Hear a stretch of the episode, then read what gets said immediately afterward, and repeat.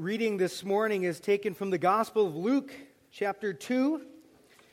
I will be reading verses 1 through 7. Encourage you to turn there. And if you're here this morning and you didn't uh, bring your Bible with you, there should be a Pew Bible located in front of you, and you can find the scripture passage on page 857. And so I would encourage you to turn there.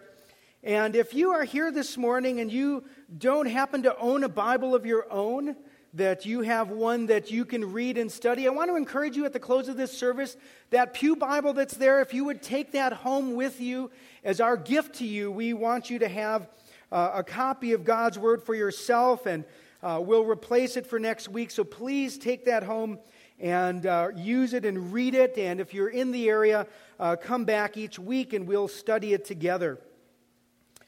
Luke chapter 2, beginning in verse 1. In those days, a decree went out from Caesar Augustus that all the world should be registered. This was the first registration when Quirinius was governor of Syria, and all went to be registered, each to his own town. And Joseph also went up from Galilee, from the town of Nazareth to Judea, to the city of David, which is called Bethlehem, because he was of the house and lineage of David, to be registered, and with Mary, his betrothed who was with child. And when they were there, the time came for her to give birth, and she gave birth to her firstborn son, and wrapped him in swaddling cloths, and laid him in a manger, because there was no place for them in the inn. J.B. Phillips shares a fictional story about two angels that were talking. He says a senior angel is showing a very young angel around the splendors of the universe. They viewed whirling galaxies and blazing suns, and they flit across the infinite distance of space until at last they entered one particular galaxy of 500 billion stars. As the two of them drew near to the star which we call our sun and to its circling planets, the senior angel pointed to a small and rather insignificant sphere turning very slowly on its axis. It looked as dull as a dirty tennis ball to the angel, whose mind was filled with the size and glory of what he had seen. I want, you, I want you to watch that one particularly, said the senior angel, pointing with his finger. Well, it looks very small and rather dirty to me, said the little angel. What's special about that one? To the little angel, Earth did not seem so impressive. He listened in stunned disbelief as the senior angel told him that this planet, small and insignificant and not overly clean, was the renowned visited planet. Do you mean that our great and glorious prince went down in person to this fifth rate little ball? Why should he do a thing like that? The little angel's face wrinkled in disgust. Do you mean to tell me that he stooped so low as to become one of those creeping, crawling creatures of that floating ball? I do, and I don't think he would like you to call them creeping, crawling creatures in that tone of voice. For strange as it may seem, he loves them he went down to visit them, to lift them up, so that he could be with them and they with him. The little angel looked blank. Such a thought was almost beyond his comprehension. This morning, I want us to consider the most profound reality uh, that we find in the pages of uh, the New Testament in the Christmas account. And it is truly a miracle, and, and it, it is one that is so difficult for us to comprehend and consider. I'm a bit nervous and even trying to unpack it before you this morning. Over these last three weeks, we've talked about the glory of God. We, we've looked at the glory of God in creation, and we've seen in the Old Testament of the glory of God. We saw the glory of Jesus Christ as God, the eternal Son, the second person of the Trinity. Well, each year we pause along with the rest of the world to consider the miracle of the incarnation. The word incarnation comes from a Latin phrase that means in flesh or the enfleshment of God Himself. The passage that we've based our discussions on and the phrase comes from Matthew's gospel, so I want to read that account as well and then explain where we're going this morning. In Matthew chapter 1, we also read the birth account beginning in verse 18. It says, Now the birth of Jesus Christ took place in this way. When his mother Mary had been betrothed to Joseph, before they came together, she was found to be with child from the Holy Spirit. And her husband Joseph, being a just man and unwilling to put her to shame, resolved to divorce her quietly. But as he considered these things, behold, an angel of the Lord appeared to him in a dream, saying, Joseph, son of David, do not fear to take Mary as your wife, for that which is conceived in her is from the Holy Spirit. She will bear a son, and you will call his name Jesus, for he will save his people from their sins. All this took place to fulfill what the Lord had spoken by the prophet. Behold, the virgin shall conceive and bear a son and they shall call his name Emmanuel, which means God with us.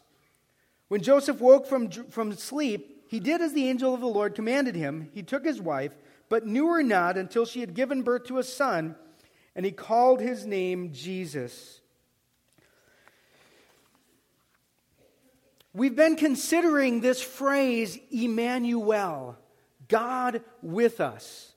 And over the last several weeks, we've looked at the glory of God. We have looked at the reality of this person, Jesus, and recognized, even as we looked last week, that Jesus Christ is God Himself. He is very God of very God, the ancient creeds remind us.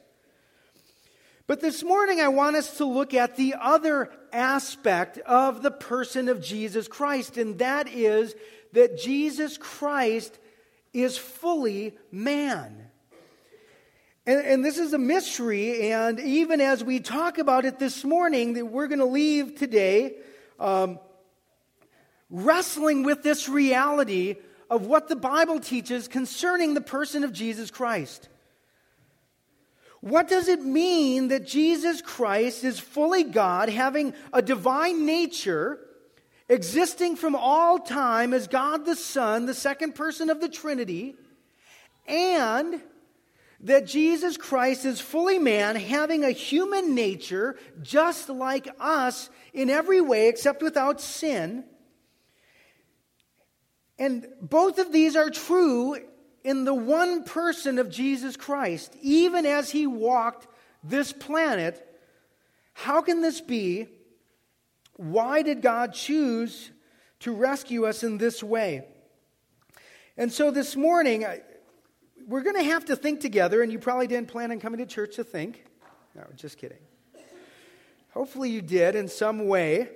Uh, but as we wrestle with what the Bible says about Jesus. And this morning, even as I, and honestly, I have to tell you, I sat down and read through two systematic theology books about the person of Jesus just to make sure there wasn't something that I was missing. And then even this morning, I sat down and listened to another sermon by a theologian on the history of Jesus and the heresies and the errors of Jesus in the first five centuries.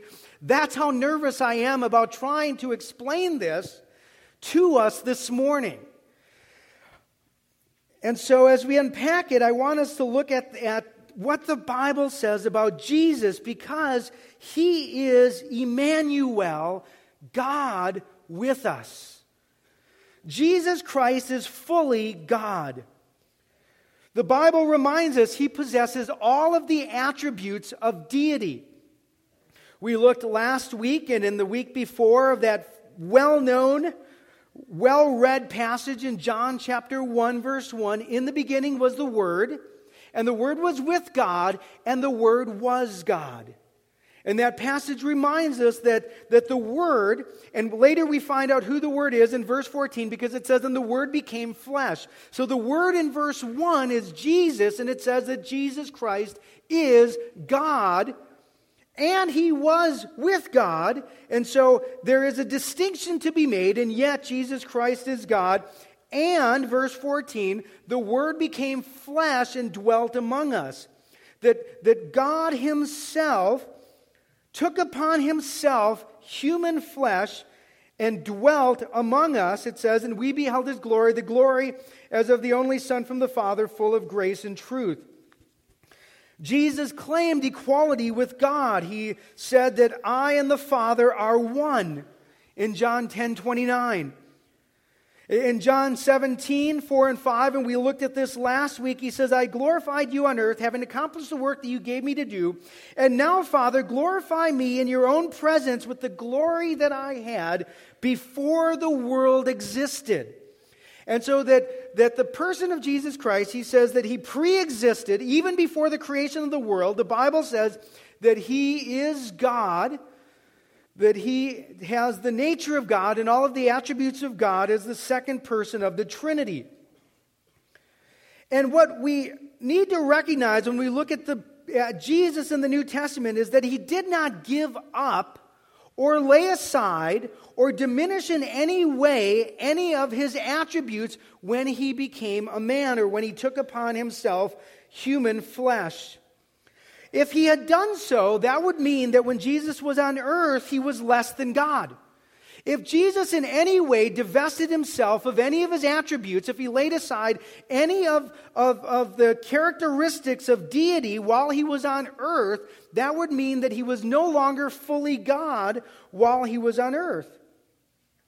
So that means, and this is where we're going to start to blow our minds a little bit that while on earth jesus continued to hold the world together. It says in colossians 1.17 and he is before all things and in him in jesus all things hold together. So that jesus even while he was on earth was holding all things together that he possessed all authority in fact even after his resurrection he says all authority in heaven and earth has been given to me he claimed the name of God. He claimed the, uh, the, the, to be eternal. He says, Truly, truly, I say to you, before Abraham was, I am. And he claimed the name of God, the eternally existent one. He demonstrated being all powerful, calming the sea, turning water into wine, multiplying the loaves and fishes. And we saw last time that his glory was veiled when he came to earth. Even though he reveals who God is, yet his glory is veiled so that we don't behold in the person of Jesus Christ during his earthly life the full glory that he always possessed. It was hidden from us, covered as it were, clothed in humanity. The full radiance of his glory, which he possessed from all of eternity, was veiled during his earthly ministry. Yet we learn that the glory of Christ during his earthly ministry was the glory of the cross. And after the resurrection, he was taken up in glory. And when he returns, it will be with power and great glory. So, what are the implications of this so far as we think about the person of Jesus? It means that God the Son, the second person of the Trinity, uh, has always existed as God, all of the attributes of God. There was never a time when he was not. And there, uh, the reason why I say that is because over the course of uh, church history, there were errors that came up that said that Jesus was not God. Uh, there was one error that came up uh, that said that Jesus was just a man and that he lived his life, and that sometime uh, after uh, conception, God came in, in a special way came upon him and dwelt upon him, and he was adopted as the Son of God. And most of these early errors said it was at the baptism when uh, that he uh, that God came and rested on the human Jesus, but prior to that, he was just a man. Uh, we saw several months ago when we were looking at uh, during Reformation Sunday and looking at uh, the man Athanasius that there was an error that was around during that time. That uh, Arianism was its name, that said that Jesus was a created being, that he did not exist, that, that God the Son, uh, the, the second person of the Trinity, that, there, that it was not, uh, that Jesus is not and was not God, that the Word was created at a time prior to his birth, but that he is not God himself. And so there is this uh, the error that is still around today that says Jesus Christ is not God, uh, that he was a created being and uh, maybe a special created being, but that he is not God.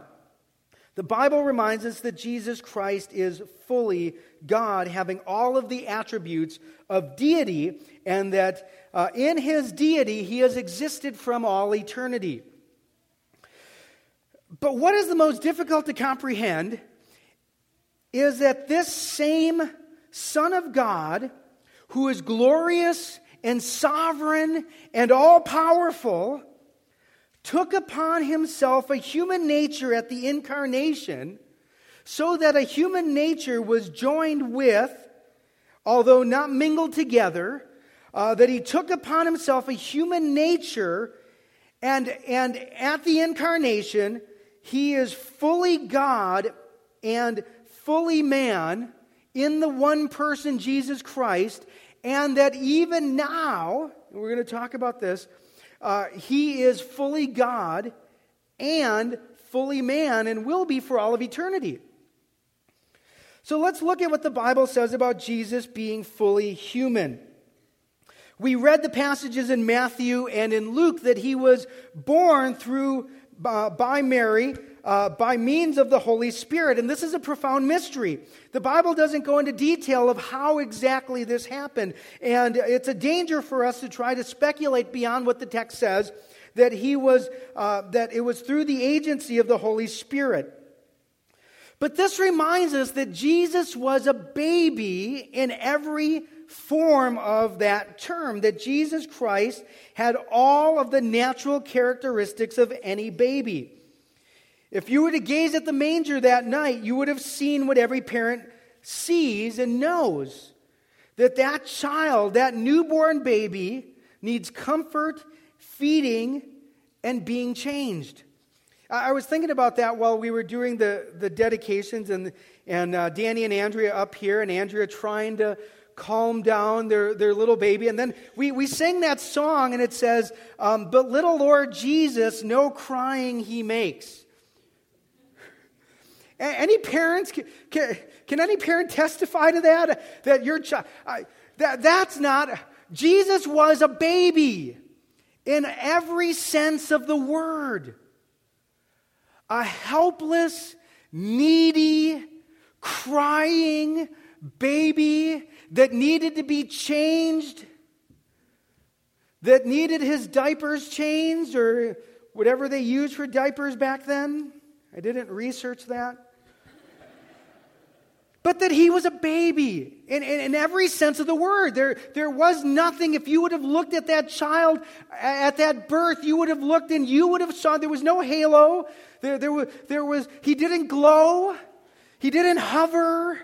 He was a baby, a baby baby.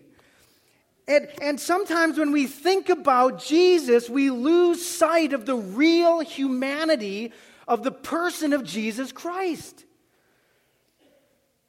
He possessed all of the attributes of humanity, the Bible says, except without sin. And that was the, the one characteristic that Jesus did not possess a sinful nature like we do. Paul is careful to say that Jesus was only in the likeness of sinful flesh, Romans 8 3. That's to say that Jesus was, that, that's not to say that he wasn't fully human. And sometimes we struggle with that and say, well, wait a second, if Jesus didn't have a sinful nature, how could he be fully human? We have a sinful nature. By birth, uh, we are born with this tendency and this propensity towards sin. And so, how could Jesus be fully human if he didn't have a sinful nature? Well, uh, we don't know exactly how God did it through the agency of the Holy Spirit uh, uh when uh, during the conception, and yet we know that the Bible teaches that he did not have a sinful nature. He did not sin, uh, and that was through the work of the Holy Spirit coming upon Mary and the power of the Most High overshadowing her, kept sin from tainting Jesus. But we shouldn't think it's impossible for a human being to be fully human without sin because the Bible tells us that Adam and Eve were created without sin before they fell. In fact, I would submit to you that Jesus is more fully human than you and I are because the sin in our lives has tainted us and keeps us from being fully the people that God has created us to be in the creation. And so far from Jesus being less than human, he is truly the epitome of humanity. So, what does it mean when we say that Jesus is fully human? And I, I, want to explain this and expand on it so that we get the full grasp and weight of what the Bible teaches about the person of Jesus. Uh, he had a human body, mind, will, and emotions. He had all of the characteristics of humanity. He had a human mind and a human will and human emotions. The Bible tells us that he learned and grew. Think about that. Luke chapter 2, verse 40. Just a few, a few uh, pages uh, past our scripture reading this morning, it reminds us, and it says very succinctly, and this child grew and became strong, filled with wisdom, and the favor of God was upon him. So this child grew, became strong, and filled with wisdom. He, in his humanity, there was a learning curve. There were things that Jesus learned. And so it says he, he grew and became strong. Uh, think about that even in the physical sense that, that there was a maturation process in the person of Jesus Christ. At age 12, he and his parents went to the temple where Jesus carried on a discussion with the religious leaders. We, we see that later in, in Luke chapter 2. And then it says in verse 52 And Jesus increased in wisdom and in stature and in favor with God and man. If we were to read through the gospel accounts and look for the humanity of Jesus Christ, we would see that Jesus Christ was tired. There were times when he was tired. There were times when he got thirsty. We even see that on the cross when he says, I thirst a very normal characteristic of humanity. He needed rest and he slept. We remember the story when he was sleeping in the back of the boat and the storm arose and they woke him up. That he was asleep, he needed food. He was tempted, the Bible says, in every way as us. He expressed the full range of emotions. Uh, that, that he was human in his emotions. He wrestled in prayer over the weight of his mission uh, in the Garden of Gethsemane, and ultimately, he died physically, and his, his soul, his spirit, went to the Father. He experienced all of the reality of being fully human. From the moment of his conception and birth to growing and being raised and learning being hungry and tired and weak, he was fully human. That God Himself had taken upon Himself a human nature so that in this one person, Christ, He is fully God in reference to His deity, with all of the attributes and characteristics of God, and He is fully man in all of the characteristics of his humanity. And I'm not sure if you've thought deeply about this, but I have been trying to wrap my mind around this for my entire Christian experience. And there is a level of mystery that goes beyond our ability to fully comprehend. Uh, it doesn't it, it is not contrary to logic but it goes beyond our ability to fully understand the realities of it and let me give you some uh, some of the tension there and then some of the, the boundaries that have been set up uh, historically in our explanation of it. And, and then I'll leave you to go home and to consider it even as we celebrate Christmas. Can, consider some of these seeming paradoxes that I've already alluded to earlier. In, in reference to his divine nature, Jesus, the, the person, continually upholds the universe and he holds it together even while lying helplessly in the manger. Think about that. Uh, does, that boggle your mind? It boggles my mind. I mean, I sit there and I try to think through that. Uh, in, in, in reference to his divine nature, he possesses all knowledge because he is fully God. And yet, as a boy, he was growing in wisdom and stature, he was learning. Uh, the Bible says he even learned obedience in reference to his human nature as he grew up. Uh, in his divine nature, he never lost one ounce of energy. There was never an, exp- an, expenditure, just like God in creation, when He created out of nothing by calling it into existence, and it in no way drained Him or, or took away from any of, the, of who God is, that God is all powerful and He doesn't lose or diminish any of His power regardless of what He does in reference to Jesus. In His deity, as He held all the universe together in not one way, in what ounce did He diminish in power? And yet, even as a man, he was tired and he slept. In reference to his divine nature, he could not be tempted. God cannot be tempted in any way. And yet, in regards to his humanity, we see that he was tempted in every way, like us, except without ever sinning. In his divine nature, he knows the end from the beginning. He knows everything that is. He knows everything that was. He knows everything that would be. He knows all possibilities, even the ones that will never happen. And yet, Jesus Christ, during his earthly life, said in regards to his second coming, the Mayans were wrong. Oh, no, that's not what he said. Just had to throw that in there for. I, I knew they were wrong the first time I heard it, but apparently some people didn't get the memo. Um, but, the, but listen to what Jesus says here, because this is shocking. And this is, we, we wrestle with how do we fit this together? Jesus Christ is God. He possesses all the attributes of God. God is omniscient. He knows everything. And yet Jesus says, in regarding to his time of his second coming, Mark chapter 13, verse 32, he says, But concerning the, that day or, or that hour, no one knows, not even the angels in heaven, nor the Son, but only the Father. In, in reference to his divine nature, he is unchanging.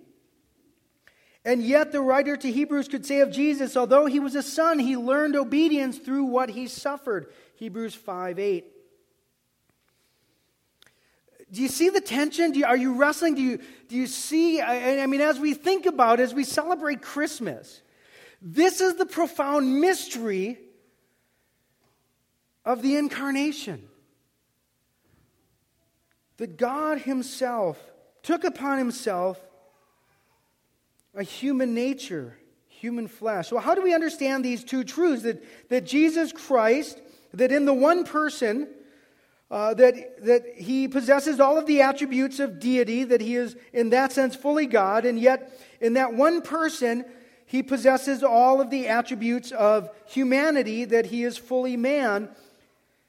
Well, let me share some wrong ideas to give you some boundaries, and then uh, close with sharing uh, how it does work together and what are some of the implications of it. Well, here historically are some of the wrong ideas. And, and through the first five centuries of the church, the person of Jesus Christ, of who he was, is central. And if you were to go back and to do a history of the ancient church, what you would find is that, that they continued to wrestle with who is this one Jesus. And some of the early errors denied the deity of Jesus, as I mentioned already. They said that, that Jesus Christ was not God, that he was either a man that, the, that God came upon, or that he was a created being, in some ways less than God. And so some denied uh, the deity of Christ. And oftentimes, when there is error, uh, the pendulum will swing to the other side. And so, after that period of time, in the 200s and the 300s, uh, some other errors in relationship to his, uh, to his humanity began to come into the forefront. And I'll just share three of them and try to explain why they're wrong. One of them says that Jesus was part God and part man. Um, that, that Jesus was part God and part man, and, and that he was not fully God uh, possessing all the attributes of, of deity. He was not fully man. And what they said was that, that Jesus was a human body, so he was one part humanity, but that his mind and his spirit were divine. And so it's a, uh, almost in the terms of uh, just the, the, the, shell, the human physical shell of Jesus. He didn't have all the attributes of, of being a human. He didn't have a human mind. He didn't have a human spirit. He was uh, one third man, if you will, and two thirds God. And so that was one of the errors that, uh, that came up. And uh, the name for that, by the way, for the, the 50 cent word is Apollinarianism. If you can remember all of these and tell me after the service, I'll, I'll, I'll find a treat for you or something. Um, Apollinarianism was the name for this, but he was part God and part man. That is not what the Bible is teaching. Jesus Christ, in, his, in reference to his humanity, is fully human, and he is fully God in reference to his deity. Now, there was a second error that came up. If the first one said he was part God and part man, the other one uh, goes in the other direction. And they said, well, Jesus has a divine nature and he has a human nature.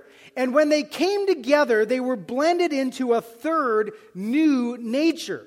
Well, the problem with that is that means that he is neither God in, in, in reference to his deity or he was man. He is something different. He is a composite of the two. And to simplify it, and I, I, thought of this in college, and I can't think of anything else. So I'll just I'll share with you what I thought when I first learned this. Um, I thought about Kool Aid. Um, if you take red Kool Aid and you take blue Kool Aid and you pour them together, you have purple, right? And what they said was basically that that you took the divine nature and the human nature, and they blended together into some third type of nature. So you could not say that he's, he's fully God and fully man. He's some other nature. Uh, that, by the way, was called uh, monophysitism or Eutychianism. Eutychian, Eutychianism. I can't even pronounce it if you can say it afterward. But that, that the natures were blend together in a third. Well, there was another one that went, instead of blending them together, they went the other direction and said that, yes, Jesus is fully God and fully man, but he has, it was almost, it was almost split personalities, that there were two separate, uh, separate natures, um, so that they were in competition to one another. And in some, in some ways, that the divine nature just overrode the human nature, but they were at odds with one another, that they were two separate persons completely in one body. And so you had this kind of schizophrenic type of existence. Okay, so if you're not confused yet, let me go on. How does it work together? What, what is, um, we, we would say that there is, there, that in the one person of, of Christ, uh, that he possesses a divine nature that, in reference to that, is fully God, and, and a human nature that, in reference to that, is fully human. They are distinct, but they're not separate. They are distinct from one another, but they're not separate. And let me give you a good analogy that comes from R.C. Sproul. He says it's the prerogative of a theologian to make distinctions. Now, I can distinguish your body from your soul, from the immaterial part of you, right? You know, when, when, when a person dies, their body goes into their grave, uh, their soul goes to be with God in heaven. Now, that makes me a good theologian if I distinguish between your body and your soul. If I divide your body and soul, what does that make me? A murderer. You see, I can distinguish between the two, and, and, and, that makes me a scholar. If I divide the two, that means I've killed you. So we can distinguish between the two natures of Christ, his divine nature and his human nature. We cannot mingle them together, but nor can we separate them to make Jesus this schizophrenic type of personality that these two natures are separate into two persons in one body. So, and again, this is, this, this is a mystery. We can't go, we can try to explain it, and, and it is not a logical contradiction, and yet it goes beyond the ability for our, our, our, minds, our, our feeble minds, to truly comprehend. But we can make a distinction, and so that we can say there are some things that were true in regards to his human nature that are true in regards to his divine nature. We can make those distinctions. And uh, in regards to his human nature, Jesus was born. He took upon himself human flesh. Uh, in regards to his human nature, uh, he grew. Uh, in regards to his divine nature, he never changed. In regards to his human nature, we could give him an age and say that he was 30 years old at the beginning of his ministry, and yet, uh, in regards to his divine nature, he is eternal. Uh, in regards to his human nature, he was a helpless baby. Uh, in regards to his deity, he never stopped sustaining the universe.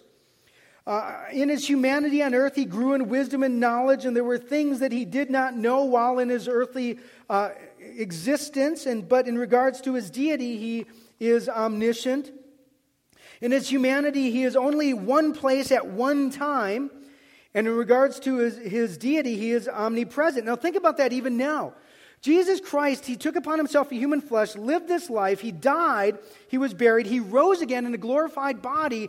He still has that glorified body. In reference to his human nature, Jesus' body, even now, is in one location. And we know that same Jesus who, who died and rose and ascended, that same Jesus, the Bible says, is going to come again. So, in reference to his humanity, Jesus still, now and forever, will have a human body, a human nature. And yet, even now, Jesus says that, Lo, I am with you always, even until the end of the age. Well, I'm done. You have a headache yet? Now, there, there are a few practical implications for this, and, and I, will share these from uh, author Wayne Grudem. Now, think about this in reference to how does this apply to us? Well, in regards to our salvation, Jesus Christ is fully God. So when, when Jesus died on the cross, his sacrifice was an infinite sacrifice, able to forgive all of our sins for all of eternity. It is an infinite sacrifice because of the reality that Jesus Christ is fully God. But the fact that Jesus Christ is fully man in regards to his humanity, that means that Jesus Christ could identify with us. And as a man, he could take our place and die on our behalf. And so that Jesus Christ could, could do what we could not do. He could be a substitute sacrifice for us because he is fully human. He could identify with us. He did what Adam could not do. Adam failed as our representative and he sinned. Jesus, as the Bible says, the second Adam was our representative for obedience. The Bible tells us that there is one God and one mediator between God and men, the man Christ Jesus. Jesus Christ, the Bible says, is our mediator, able to mediate uh, between us as our high priest, it says in Hebrews. That Jesus, as a man, was able to fulfill God's original purpose for man uh, to rule over creation and to be our example and our pattern for life. And then the Bible reminds us that Jesus Christ endured everything that we endure so that he can, uh, he can sympathize with us in our lives. When we go to Christ in prayer, we know that he experienced the same pressures in life and temptations, and he understands sorrow, and he saw all that went on, and he sympathizes with us, the Bible says, as our high priest. Well, this morning, as I, as I conclude, it may be as you sit here this morning, there are more questions now uh, than answers. And that may be a good thing. Uh, so often when we come to Christmas, we, we say these realities, and yet we don't think about the profound mystery of what it is that we say when we say that Jesus Christ is Emmanuel, God with us, and all that that, that entails. And, and it ought to cause us to stand in awe of the mystery of the reality that God Himself visited this planet and that God Himself took upon Himself a human nature so that from that moment of the incarnation, even now and throughout all eternity, that he is fully God in reference to his deity and fully man in reference to his humanity. We're going to sing, uh, but let me close this in a, a moment of prayer. Father, I don't even have the words to explain what is perhaps, with the exception of, of the Trinity itself, the most profound mystery that we will ever encounter in the pages of the New Testament. And Lord, I am hesitant even to speak, knowing how easy it is to fall into error in explaining these things. And yet, you call us to consider the person of Jesus Christ, one person possessing two natures, not mingled together and yet not separate. Father, this is a mystery. And yet, it is how you have worked out our forgiveness and eternal life. And we stand in awe of you. We pray in Jesus' name. Amen.